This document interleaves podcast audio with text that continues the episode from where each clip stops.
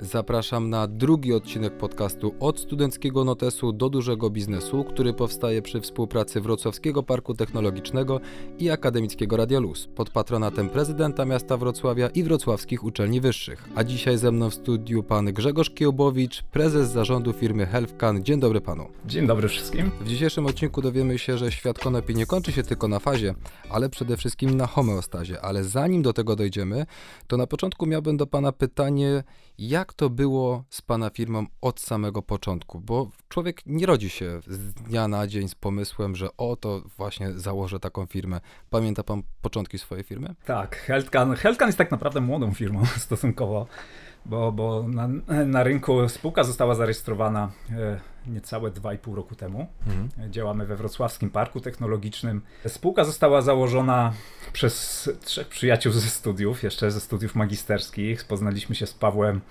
e, i, i z Tomkiem jeszcze na studiach e, e, magisterskich na Uniwersytecie Przyrodniczym, na biotechnologii.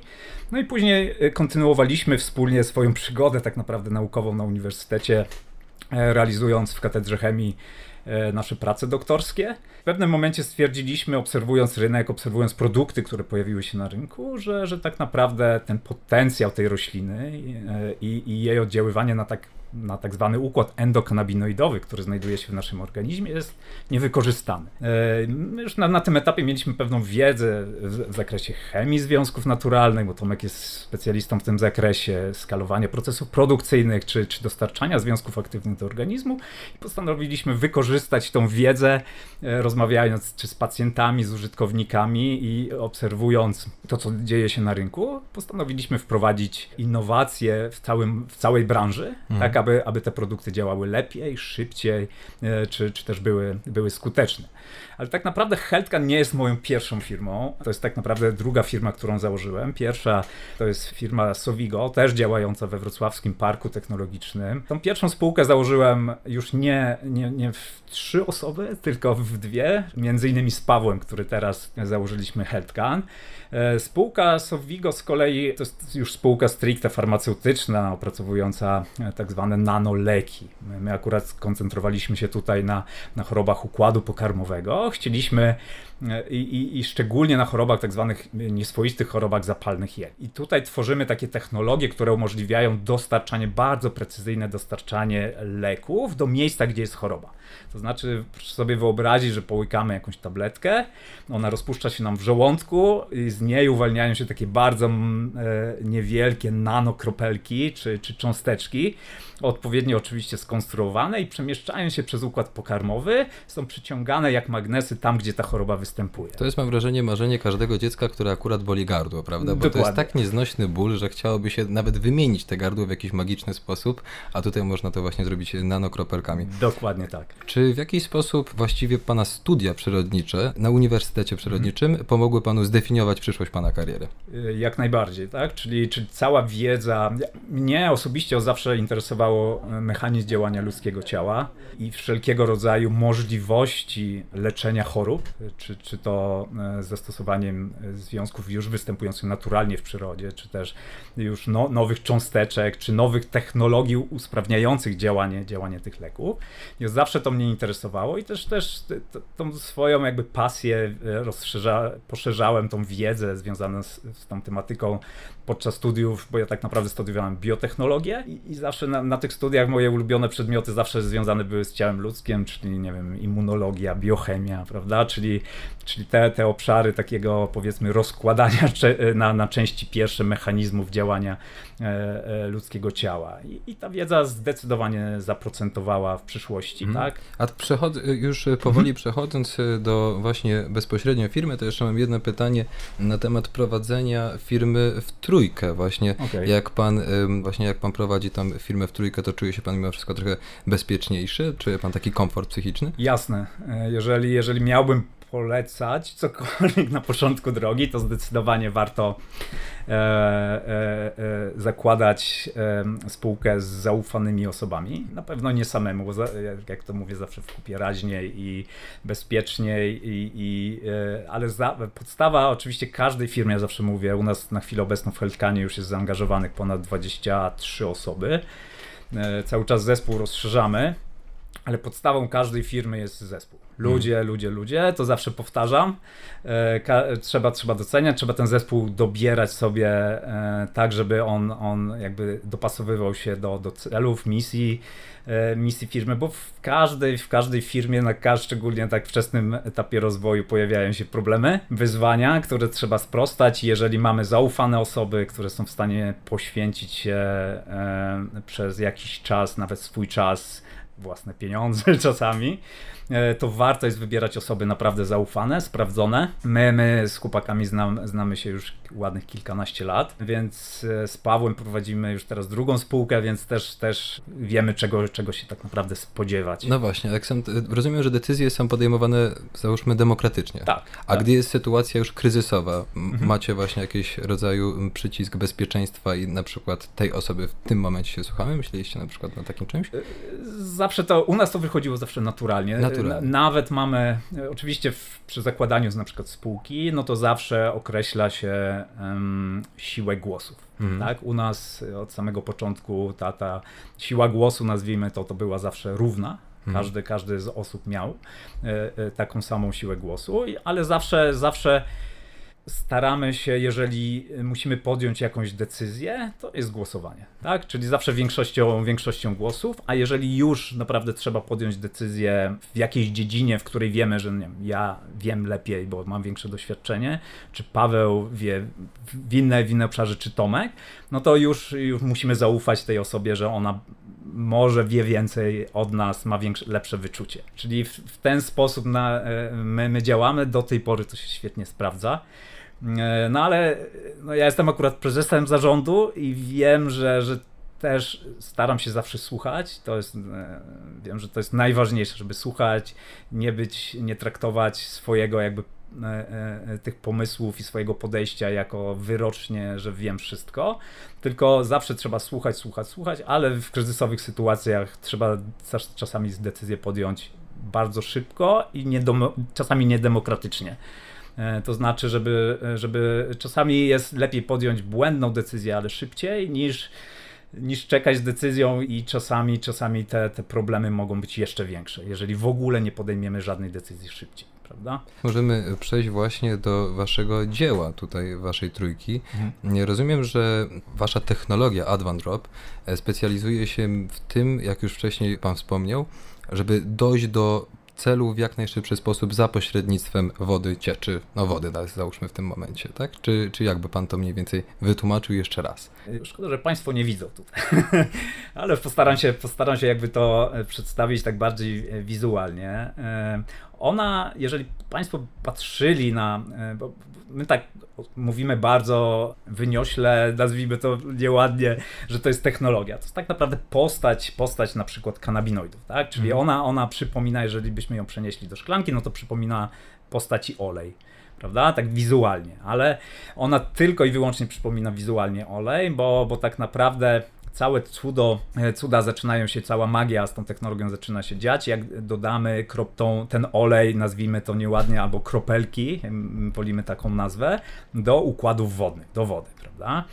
Czyli po dodaniu kropli i lekkim zamieszaniu, ta kropla tłuszczu, nazwijmy tak wizualnie, która dostaje się do, tego, e, do tej wody, e, ja czasami porównuję to z bombą tak? Czyli po dodaniu do wody wybucha bomba, z której tworzą się bardzo, bardzo małe kropelki, tak wielkości nanometrycznej, tak? Czyli obrazowo mówiąc, to jest mniej więcej 10 tysięcy razy mniejsze niż średnica włosa. Sprawia, że, e, że, że te kanabinoidy, które mamy zamknięte w tych kropelkach, one rozpuszczają się w tym, w tym układzie, tak?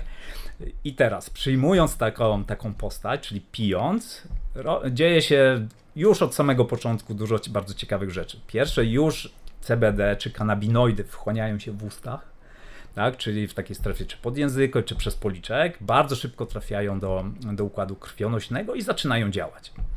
Pozostała część przedostaje się przez żołądek. Tam ta nasza technologia zabezpiecza przed tymi drastycznymi warunkami w żołądku, jakie panują te nasze związki, żeby one się nie rozpadły.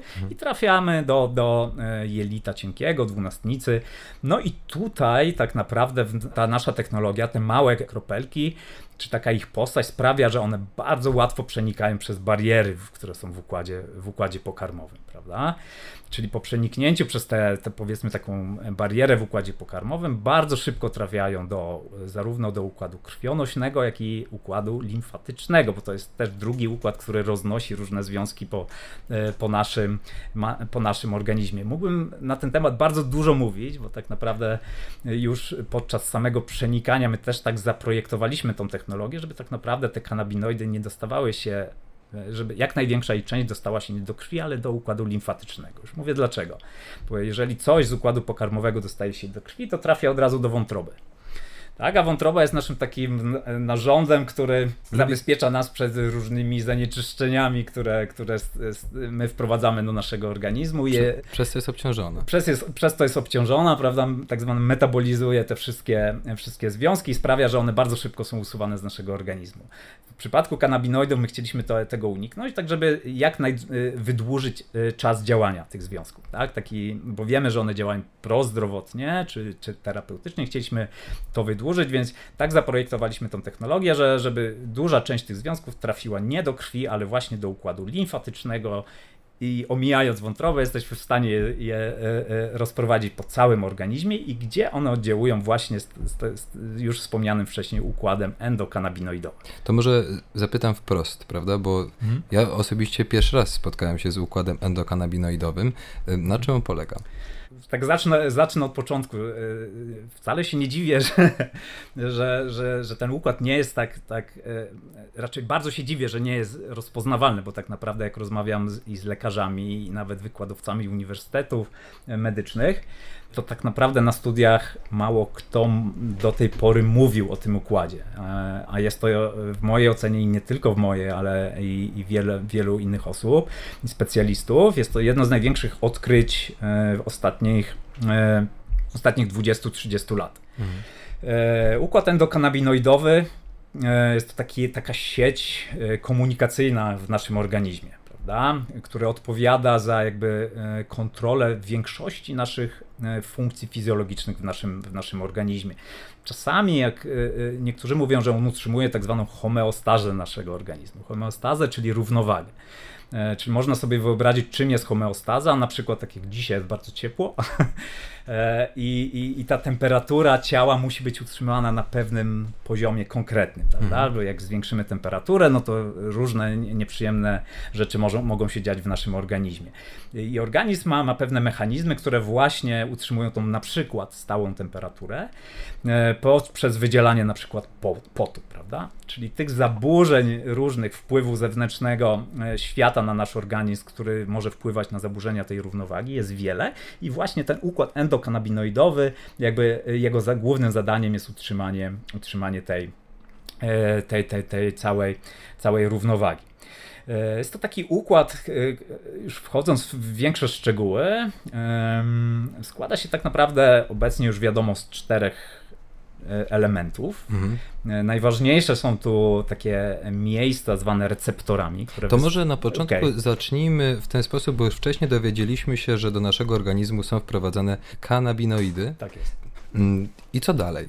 Czyli już po, po jeżeli już tak kanabinoidy dostaną się e, czy to do układu limfatycznego, czy to do układu krwionośnego, roznoszone są po naszym organizmie, mhm. No ale muszą jakoś zadziałać na nasz, na nasz organizm. Więc tak? napotykają na receptory. Na receptory, dokładnie. E, receptory, czyli te, te, e, jeden z elementów układu endokanabinoidowego, a receptory są to takie miejsca, do których te związki, z którymi te związki łączą się. Czasami można to porównać do klucza i, i zamka w drzwiach, prawda? Mhm. Czyli kluczami są, są nasze kanabinoidy, a, a zamkami do, do, do drzwi są te receptory w naszym organizmie, prawda? Mhm. Czyli te klucze, czyli kanabinoidy krążą po naszym organizmie i jeżeli e, znajdą e, zamek, który pasuje do danego klucza, otwierają drzwi i za tymi drzwiami dzieje się właśnie magia, która wpływa wpływa, może, mogą wpływać na nasz organizm, czy to na redukcję stanów zapalnych, czy na, na wpływanie na odczuwanie bólu,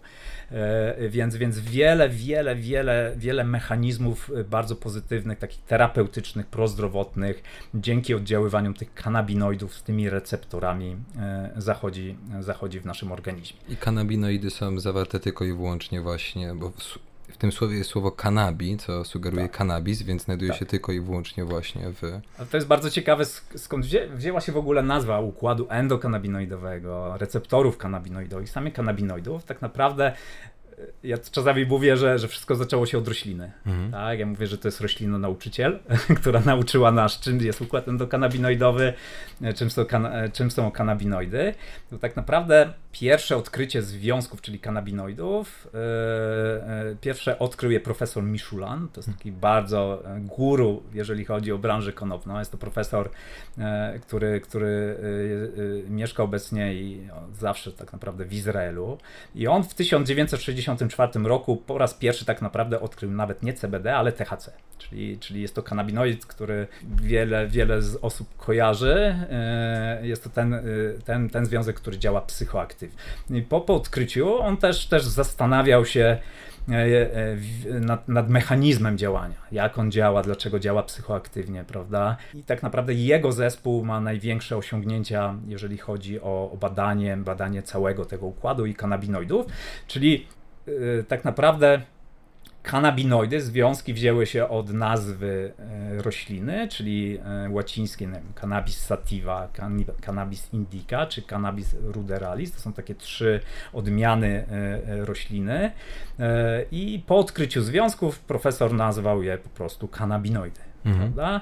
E, e, Ale są wytwarzane mniej więcej naturalnie w naszym ciele bez użycia rośliny? e, tak. Mhm. tak? Czyli e, e, jakby natura nie lubi e, zbędnych rzeczy, Aha. prawda? Czyli Mhm. jeżeli coś jest w naszym organizmie, czyli mamy układ endokanabinoidowy, to prawdopodobnie coś w organizmie my naturalnie wytwarzamy, co oddziałuje z tymi receptorami. Niekoniecznie te związki, które dostarczamy z zewnątrz, z rośliny, ale coś musiało być wewnątrz, wewnątrz naszego organizmu i to są, jest to drugi element tego układu endokanabi- e, endokanabinoidowego, związki, które nazywamy nie kanabinoidami, czy fitokanabinoidami, czyli związkami pochodzącymi, z roślin, ale endokanabinoidami. Mhm. Czyli endo, czyli wewnętrzne, czyli takie kanabinoidy. Czyli można powiedzieć, że kanabinoidy to jest pewna energia, która pobudza receptory? Możemy na tym stanąć? no możemy Okej. tak, tak powiedzieć, Okej. tak. I mając tę wiedzę, możemy przejść również właśnie do rodzajów receptorów, bo Jasne. mamy dwa najbardziej kluczowe receptory. Tak. Jakie to są?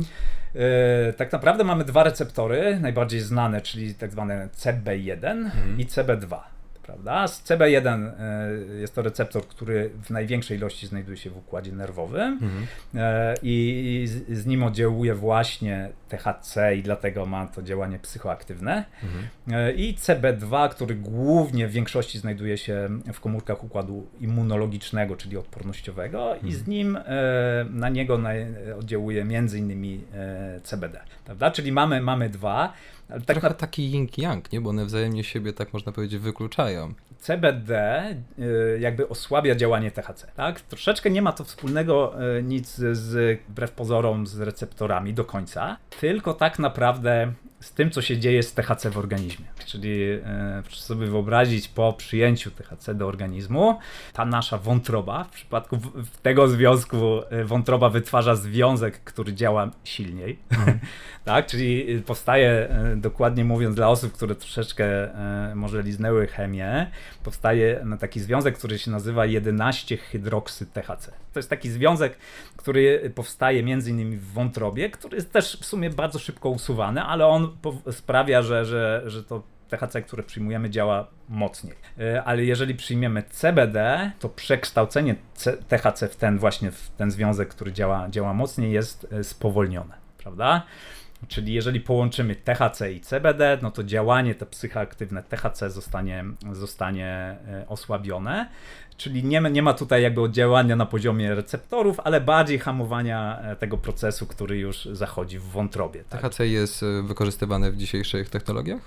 Znaczy w E, technologiach, w lekach? W suplementach diety? W suplementach diety nie. Mhm. W suplementach diety nie, ze względu na działanie psychoaktywne i tak naprawdę w wszystkich produktach dostępnych na rynku THC traktowane jest jak zanieczyszczenie, Mhm. które nie może przekraczać tam pewnego poziomu e, bezpieczeństwa, nazwijmy, tak, żeby jednak THC, ze względu na oddziaływanie z receptorami właśnie CB1, o których wspomnieliśmy, ma świetne działanie e, lecznicze. Tak? Świadczy o tym to, że tak naprawdę jest e, na chwilę obecną jest cztery leki na bazie THC. Są to oczywiście leki, które zostały opracowane jeszcze na, na pod koniec XX wieku i są to syntetyczne THC, zwane dronabinol i nabinol. Są takie związki. E, I, i, i gdzie stosuje się z powodzeniem THC w kilku obszarach. Pierwsze to jest wspomaganie E, łaknienia u osób chorych na przykład e, na AIDS hmm. i e, z chorobami nowotworowymi, gdzie trzeba jakby pobudzać ten apetyt, a także w, w, u osób z nowotworami w tak zwanym medycynie paliatywnej, to znaczy, żeby łagodzić na przykład takie skutki jak wymioty, wszelkie, wszelkie negatywne objawy tych chemioterapii, prawda? czyli e, te, te, to pierwsze zastosowanie, czyli wzbudzanie tego procesu łaknienia, no to mówiąc bardzo lakonicznie i ogólnie, to jest tak zwana gastrofaza, którą pewnie wiele osób słyszało i która została, czyli takie e, po przyjęciu THC e, wzrost łaknienia, mm. prawda?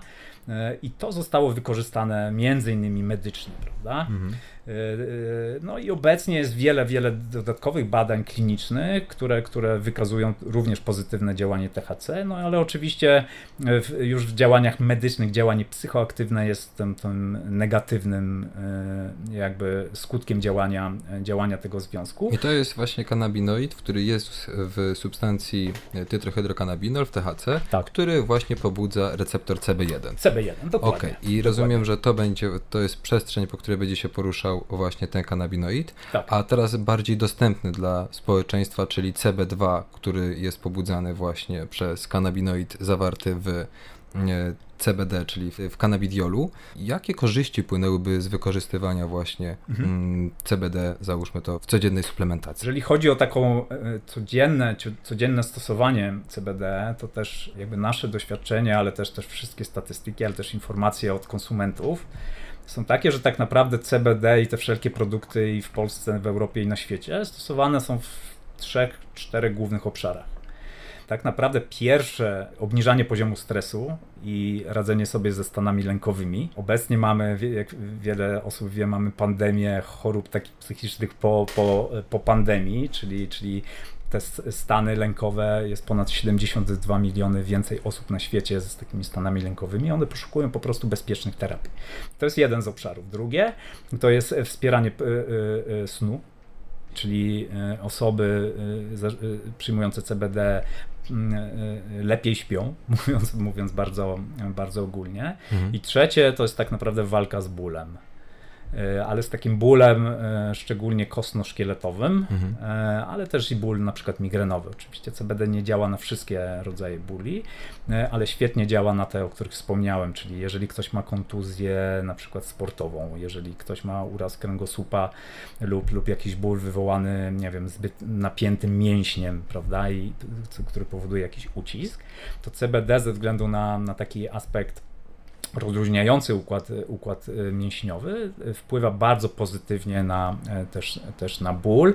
Nie na sam objaw, ale też w wielu przypadkach CBD jest jednym z, jednym z najlepiej działających związków przeciwzapalnych. Wiele, wiele z, z bóli takich przewlekłych ich, pod, podłożem ich jest tak naprawdę stan zapalny. Czyli CBD działa na objaw, ale też na samą przyczynę tego bólu. Więc to są takie trzy, trzy obszary, w których wiele osób stosuje. E, ale, e, ale tak do takiego codziennego użytku wiele osób stosuje, żeby właśnie obniżać te przewlekłe stany zapalne, prawda? I to są e, rzeczy, to są sytuacje, w których gdzie czas gra rolę. Czas gra rolę. A tak. właśnie tak. przy wykorzystaniu technologii, którą proponuje HealthCan, mhm. te wchłanianie kanabinoidów byłoby znacznie szybsze. Trzeba przyznać, że podczas tego podcastu próbowałem wytłumaczyć naszym słuchaczom um, układ endokanabinoidowy ale zdaje, zdaje mi się, że no jednak to jest y, nie tyle co za mało, bo pan tutaj powiedział nam bardzo dużo i trzeba przyznać, że ma pan ogromną wiedzę. Jednak podejrzewam, że trzeba naprawdę dużo czasu, żeby ten układ zrozumieć. Y, tak, zdecydowanie. Także y, wszystkich z Państwa, którzy słuchają i chcieliby troszeczkę więcej poznać informacji tak naprawdę usłyszeć czy zobaczyć, to zapraszam na nasz podcast firmowy. Zakładam, że pierwsze podcast nazywa się, będzie nazywa, nazywa się, będzie się nazywał tak oficjalnie po premierze Pokój 4.2.0, na którym będziemy chcieli właśnie w sposób taki kompleksowy przedstawić różne zagadnienia wokół, wokół branży konopnej, troszeczkę tą branżę odczarować i, i, i przedstawiać tą naprawdę rzetelną, rzetelną wiedzę E, e, jeżeli chodzi o, o, o konopie i nie tylko. Przechodzimy do ostatniej części właśnie naszego podcastu. Co ruszyło lawinę lub co ruszy lawinę? No i mojego właśnie rozmówcę pytam o e, no do wyboru są dwa pytania. Mianowicie, jaka książka podczas studiów była, pana, była dla Pana najbardziej inspirująca, motywująca w kwestii prowadzenia własnej działalności? lub rozwoju przedsiębiorstwa oraz można wybrać jeszcze złotą radę, czyli jako, że jest Pan młodym przedsiębiorcą, no to zdaje sobie Pan sprawę dosadnie, co się dzieje wewnątrz rynku. Co Pan wybiera? E, może zacznijmy od książek. Dobrze, dobrze. E, tylko tutaj tak się zastanawiając się, e, jeżeli miałbym wybrać jedną książkę, chyba będę miał problem. Okej, okay, może być kilka. Z jedną książką. Wydaje mi się, że co mnie jakby skłoniło, jeżeli miałbym znaleźć jakąś książkę, która bardziej um, troszeczkę mi poukładała w głowie, jeżeli chodzi o tą całą drogę wejścia w branżę tak naprawdę farmaceutyczno-biotechnologiczną, e, to już za e, jeszcze w czasie studiów i później studiów doktoranckich bardzo zgłębiałem temat jak założyć w ogóle spółkę biotechnologiczną. Tak, na, na studiach bardzo często słyszałem, że, że, e, że te spółki, żeby wprowadzić lek na rynek, to jest koszt tam miliarda dolarów. Co mówiąc szczerze, e, i mówiło wielu profesorów, tak, bez y, pokazania młodym osobom, czy, y, y, którzy, którzy mają ambicje i chcieliby w tym kierunku coś robić, bez pokazania ścieżki. No, się tak zastanawiałem, przecież i tak sobie pomyślałem, przecież jest dużo, dużo tych leków, jakoś te firmy to wprowadzają. Hmm. Więc zacząłem zgłębiać temat tak naprawdę dużo historii pierwszych spółek na świecie. I jedną z takich książek, które szczególnie pamiętam, to jest e, e, książka e, Genentech, czyli jest taka pierwsza firma w ogóle biotechnologiczna na świecie. E, książka nazywa się właśnie Genentech, The Beginning of Biotech i, i które jest opisane cała droga e, i, i, trudy, prawda, e, tak naprawdę tworzenia nowej branży, bo, bo oprócz, oprócz firmy to, to też e, stworzona została cała branża biotechnologiczna. Ja podejrzewam, że mhm. ogólnie ten rynek biotechnologiczny nie jest łatwy. Ja myślę, że ciężko się wbić, bo to jest, znaczy wbić, no, nazwijmy to w ten sposób, wbić w rynek, prawda? Bicie w rynek. Niektórzy mówią tak biznesowo, że jest to rynek z dużym progiem wejścia. No właśnie, a pan prawda? jeszcze jest, trzeba przyznać, ze swoją technologią, swoją firmą stosunkowo daleko. Jesteśmy daleko. Bardzo tu pomaga, pomaga też, szczerze mówiąc, troszeczkę doświadczenie, które zdobyliśmy z Pawłem w pierwszej spółce, które e, proszę mi wierzyć, zaczynaliśmy jako całkowicie zielone osoby, mówiąc tak, pod względem biznesowym e, i, i mechanizmów działania. Więc tak naprawdę swoją jakby ciężką pracą i trudem i, i tym uporem e, po prostu no, no, nauczyliśmy się tego, mhm. prawda? I to też w jakimś sensie jest też opisane, podejrzewam, w tej książce. Jest w tej książce, tak jak e, to jest jedna z książek, która przedstawia taką właśnie drogę, gro, drogę od podstaw, tak naprawdę, od pomysłu do, do, do, do dużego przedsięwzięcia i spełnienia marzeń. Mhm. E, ale też jest wiele innych książek. Uwielbiam książki biograficzne, które bardzo często mnie inspirują, szczególnie w których też szczególnie w, w cięższych chwilach, kiedy człowiek już jest wyczerpany czasami e, różnymi, e, różnymi rzeczami, które się na, nagromadzą, to też jest takie motywujące, że, że wiele osób, które teraz powiedzmy E, e, są bardzo znane, e, to, to też tą drogę przechodziły. To jest biograficznym przykładem, chyba bardzo fajną książką, szczególnie polecam, jest książka, która się nazywa Kreatywność SA. Mhm. Kreatywność SA jest to książka o Pixarze, prawda? czyli o tym studiu, które tworzy bajki, mhm. ale jest tam świetnie pokazane właśnie jak, jak cała droga tworzenia takich bardzo innowacyjnych E, e, e, firm, trudu i, i, i z czym to jest związane, ale też, też realizacji właśnie marzeń. Świetnie napisana książka, bardzo, bardzo, bardzo, bardzo polecam. A w tej książce właśnie jest gdzieś opisane, że ludzie mimo wszystko w jakiś sposób mają trud do przyjmowania innowacji? Zgodziłby się pan? Czy mają trud przyjmowania innowacji? Zdecydowanie tak.